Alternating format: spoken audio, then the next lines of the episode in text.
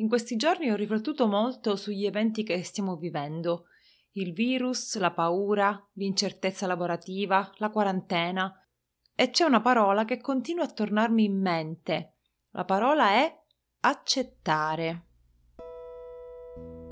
Io sono Silvia, imprenditrice, moglie e mamma di tre bambini sotto i 5 anni e questo è un episodio di Mamma Superhero, un podcast dedicato a chiunque interagisce con i bambini e il loro mondo. Vi racconterò la mia esperienza personale e vi darò, spero, idee, strategie e spunti di riflessione per relazionarvi al meglio con i vostri bambini. Alla base del respectful parenting c'è l'idea che tutte le emozioni vadano accettate. Se hai già iniziato a mettere in pratica questo principio basilare di RAI, saprai che accettare non è facile. Ci vuole pazienza, empatia, forza di volontà. Una delle definizioni di accettare è riconoscere serenamente. E una volta che riusciamo ad accettare tutto quello che non dipende da noi, che è fuori dal nostro controllo, riusciamo a vivere una vita più tranquilla, più serena. Se guardiamo la situazione che stiamo vivendo, possiamo fare varie cose, possiamo arrabbiarci, deprimerci, possiamo avere paura per noi e per i nostri cari, possiamo leggere una notizia dopo l'altra ed entrare nel panico. Quello che sta succedendo è davvero incredibile, a livello globale è veramente una specie di film. Almeno io mi sento così. E possiamo controllare pochissimo in tutto questo, direi quasi niente, infatti non sta a noi fare le leggi, non sta a noi assicurarci che gli altri le rispettino e soprattutto non sta a noi trovare un vaccino. Troppe cose sono fuori dal nostro controllo e se lo riconosciamo serenamente, come dice la definizione, facciamo un favore a noi stessi ma anche agli altri. Per quanto sia difficile accettare una situazione del genere, non è ribellandoci o piangendoci addosso o prendendocela con chi è chiuso a casa con noi, il marito, i figli, che le cose cambieranno. L'unico modo per evitare di impazzire, secondo me, è cambiare la prospettiva cambiare il punto di vista. E a proposito di questo mi viene in mente la famosa preghiera della serenità di Friedrich Christoph, non so se la conoscete. Signore, concedimi la serenità di accettare le cose che non posso cambiare, la forza ed il coraggio di cambiare le cose che posso cambiare e la saggezza di conoscerne la differenza allora devi, secondo me, sederti a pensare un attimo, o ancora meglio mettere per iscritto che cos'è che non posso cambiare, che cos'è che invece posso cambiare, che cos'è che devo accettare. Perché una volta che lo mettiamo per iscritto, riusciamo a concentrarci su qualcosa di pratico piuttosto che sprecare le nostre forze le nostre energie in qualcosa che non porta alcun risultato. Io ho risposto a queste domande e voglio condividere con voi le risposte, però eh, vi incoraggio anche quando avete un po' di tempo, magari prima di andare a letto o durante il pisolino di vostro figlio, a prendere carta e penna o scrivere anche sul cellulare le risposte vostre personali.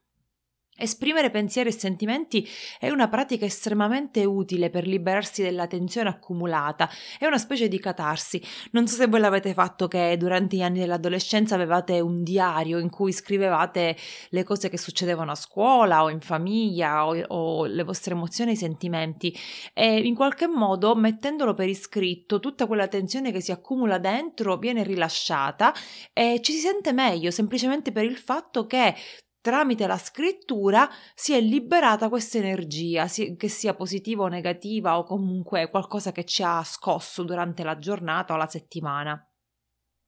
Allora, cos'è che non puoi controllare? Sicuramente non puoi controllare le circostanze, non puoi controllare le altre persone, non puoi controllare tuo figlio che piange, non puoi controllare tuo marito che mangia e lascia briciole ovunque, non puoi controllare l'isolamento, non puoi controllare purtroppo l'assenza di carta igienica nei supermercati. Io fino a ieri sono stata eh, qui in un supermercato qui vicino era il quarto che giravo nel giro di pochi giorni e anche lì la carta igienica era completamente finita. Questo non lo posso controllare. Non posso controllare la chiusura delle scuole e dei nidi, non posso controllare che mio figlio si sveglia ed è di cattivo umore. Troppe cose sono fuori dal mio controllo e rimuginare su ognuna di esse non mi porta da nessuna parte, mi fa innervosire, mi fa arrabbiare, poi me la prendo coi bambini, grido, poi mi pento di aver gridato. Quindi è un circolo davvero davvero negativo. Bisogna accettare, parola d'ordine, accettare. E a proposito di accettare, il libro che sto leggendo per ora è una miniera d'oro. Si intitola The Conscious Parent della dottoressa Cefali, non so pronunciare il cognome, Zabari forse, Zabari. E prima o poi vorrei farvi un riassunto perché è davvero un libro molto molto profondo. C'è una sezione tutta dedicata all'accettazione e finora io quando ho sentito parlare di accettazione, l'ho sentito, l'ho sentita nominare sempre eh, nell'ambito delle emozioni, no? Il tuo figlio piange, tu accetti l'emozione con empatia, eh, non perché vuoi, fa- vuoi interrompere il pianto, ma perché in questo modo il bambino si sente capito. Invece lei introduce il concetto di accettazione della persona nel suo complesso ed è un po' collegato, almeno io l'ho collegato al fatto del, dell'amore incondizionato, no? Se tu ami una persona incondizionatamente, che vuol dire che la ami, Vuoi bene a tuo figlio quando fa il monello, quando fa il bravo, quando ti ubbidisce, quando ti subbidisce. L'amore incondizionato dovrebbe essere così. Quindi l'accettazione della persona nel suo complesso è proprio questo, cioè accettare la persona così com'è perché ha valore intrinseco, indipendentemente dal fatto che ti compiace o che ti ubbidisce o che in qualche modo ti rende orgoglioso o fiero. E allora prima di passare alla parte pratica del podcast di oggi, dove parlo di tutte le cose che invece sono sotto il nostro controllo e quello che possiamo fare praticamente in un periodo come questo, voglio leggere alcune frasi che l'autrice scrive riguardo all'accettazione. Ad esempio lei dice io accetto che mio figlio è timido. Accetto che mio figlio può essere testardo. Accetto che mio figlio è socievole accetto che mio figlio è introverso o che mio figlio è estroverso. Accetto che mio figlio è un leader. Accetto che mio figlio disubbidisce. Accetto che mio figlio ha paura. Quando ho letto queste frasi mi sono proprio stranita del fatto che quante volte non accettiamo i nostri figli per un comportamento che assumono ma non solo i nostri figli, anche gli altri adulti che sono liberi di comportarsi, di parlare, di vestire, di mm, pensare come vogliono e noi in qualche modo tramite la nostra mancanza di accettazione cerchiamo di controllarli o manipolarli. Ma invece no, sono persone libere, sono persone distinte da noi che hanno il diritto di avere le proprie differenze, no? Hanno, hanno, il diritto di essere diversi, allora noi dobbiamo imparare ad accettare, accettare che cosa vuol dire riconoscere serenamente. Accetto che mio figlio fa i capricci. Basta, non, non devo aggiungere o sottrarre nient'altro. Potrei restare su questo argomento molto a lungo, però decido adesso di andare avanti. Passiamo alla parte pratica. Che cosa puoi controllare in questo periodo così insolito? Io ho identificato quattro cose, chiaramente tu potrai identificarne delle altre o rivederti in quello che ho identificato io. Numero uno, puoi controllare la tua routine quotidiana, specialmente con i figli a casa. È fondamentale avere una routine, avere il tempo scandito, perché eh, i bambini si comportano meglio se sanno, se, se in, man- in, maniera prevedibile, sanno quello che succederà dopo. E magari su questo farò un argomento se vi può interessare, un esempio di routine quotidiana, di tempo scandito, che i bambini riconoscono, per cui è come se rientrassero in questo flow, in questo scorrere di eventi uno dopo l'altro che li rasserena e li rassicura perché sanno quello che si, aspe- che, che si devono aspettare. Numero due, possiamo controllare i nostri pensieri e le nostre parole. La mente può essere il tuo più grande alleato o il tuo peggior nemico, così come anche quello che viene fuori dalla tua bocca, no? Eh, io spesso mi trovavo a, a essere un po' stuck, incastrata in un ciclo di lamentela o un ciclo di insoddisfazione. Non facevo altro che pensare eh, con la mente o pronunciare a parole delle cose che non erano affatto positive, ma la nostra mente è potente se noi ci concentriamo e decidiamo di soffermarci sulle cose che sono belle, sulle cose che sono che vanno bene, sulle cose per cui siamo grati, sulle cose che abbiamo piuttosto che su quelle che non abbiamo i nostri circuiti cerebrali in un certo senso vengono riformul- riformati, si, si creano nuove strade del cervello che ci aiutano ad affrontare la giornata in maniera migliore. Non mi ricordo se ho registrato ultimamente un podcast, credo di sì, dove dicevo che gli ultimi studi di neuroscienze dimostrano che un'attitudine positiva e di gratitudine può anche migliorare il sistema immunitario,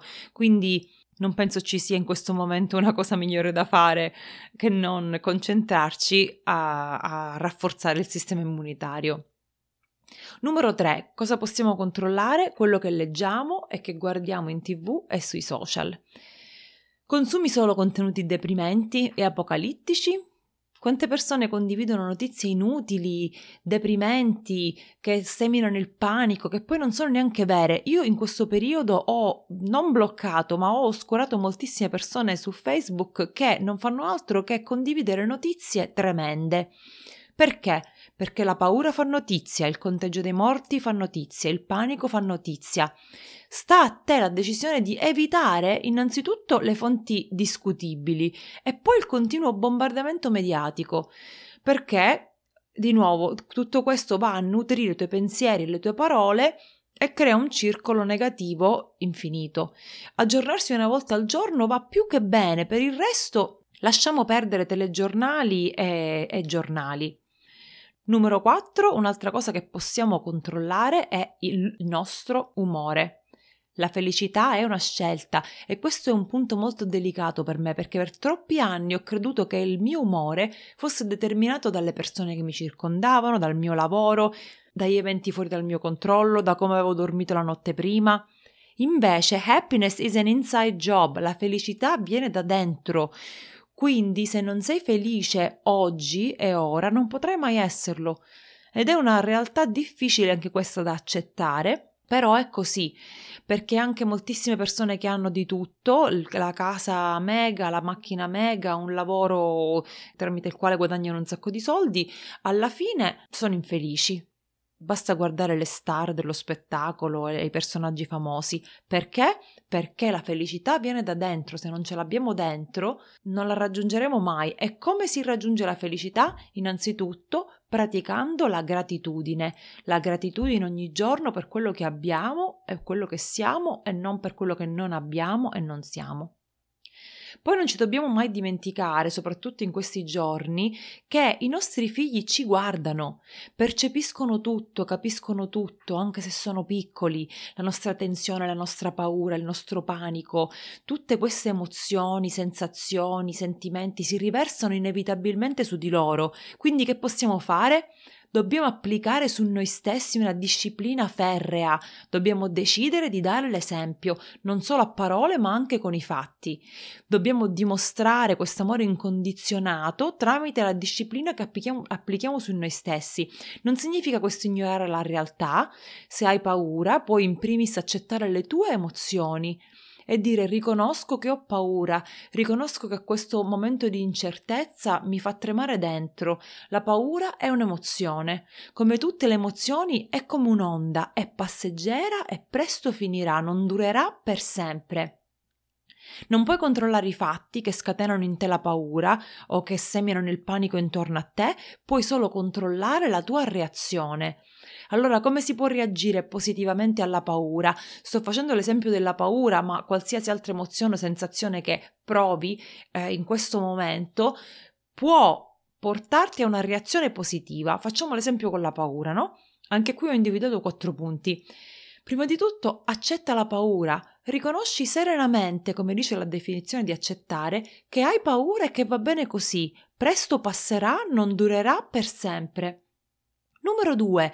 Chiama un amico, una persona fidata con cui poter parlare, con cui poter essere onesto, e una persona che non ti dice quello che vuoi sentirti dire, ma quello che hai bisogno di sentirti dire.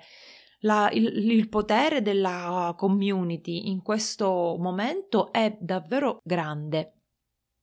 Numero 3. Riempi il tuo cervello di notizie positive, contrarie alla paura. Se ad esempio ti fa paura il numero dei morti, vai a cercare quante persone guariscono dal virus. Vai a cercare quello e vedi. Oppure se ti fa paura il contagio, vai a cercare, non so, come rafforzare il tuo sistema immunitario in maniera che il virus, anche se si avvicina a te, non attecchisce. Numero 4. Impegnati in attività che rilasciano endorfine, senza chiaramente costruire abitudini malsane, tipo non ti andare a mangiare un barattolo di Nutella perché ti rende felice, ma fai qualcosa che ti porta gioia, che ti dà gioia, non so, fai yoga, fai meditazione, fai un corso online. Adesso, chiaramente, se siete mamme che ascoltate questo podcast e avete bambini a casa, tempo libero non ne avete. Se invece non siete mamme e non avete bambini piccoli, Fate un corso online, investite nel vostro futuro, nella vostra passione, nei vostri hobby, imparate uno strumento, riprendete qualcosa che non so, che vi entusiasmava in passato quando eravate più giovani, riordinate l'armadio, insomma fate qualcosa di produttivo che vi impegna il cervello. Io lo so che sono tempi difficili e incerti e che a volte l'ottimismo sembra un cliché, però ti esorto, ti invito a prenderti le tue responsabilità e a reagire per te e per la tua famiglia. Se sei stato preoccupato al, temp- al, punto che non ti sei alzato dal letto, che non ti andava di, di vestirti, ehm, se non fai altro che pensare al peggio, ti invito ad alzarti e a reagire All'inizio non sarà facile, ma sicuramente mi ringrazierai. Ed è come quando si spinge una palla giù da una montagna, no? La forza iniziale per spingere la palla che cosa fa? È necessaria affinché la palla raggiunga la valle. Vedi che metafora che mi è venuta in mente. Per concludere, voglio cogliere l'occasione per parlarti di una risorsa che ho creato per te l'ho creata per tutti, per tutte le persone eh, che mi seguono in realtà e l'avevo creata da un pezzo, l'avevo già pronta a febbraio ma continuavo a modificare il contenuto perché non mi sembrava abbastanza buono, non mi sembrava abbastanza profondo, non mi sembrava abbastanza utile. Penso però che se può aiutare anche solo uno di voi sia più importante pubblicarlo che aspettare che sia perfetto. Quindi lascerò il link nelle note del podcast e spero che ti serva ad affrontare questi giorni con una nuova calma interiore. Fai un sorriso, fai un bel respiro, dentro di te hai già tutto il potenziale per diventare un genitore superhero. Ciao e alla prossima!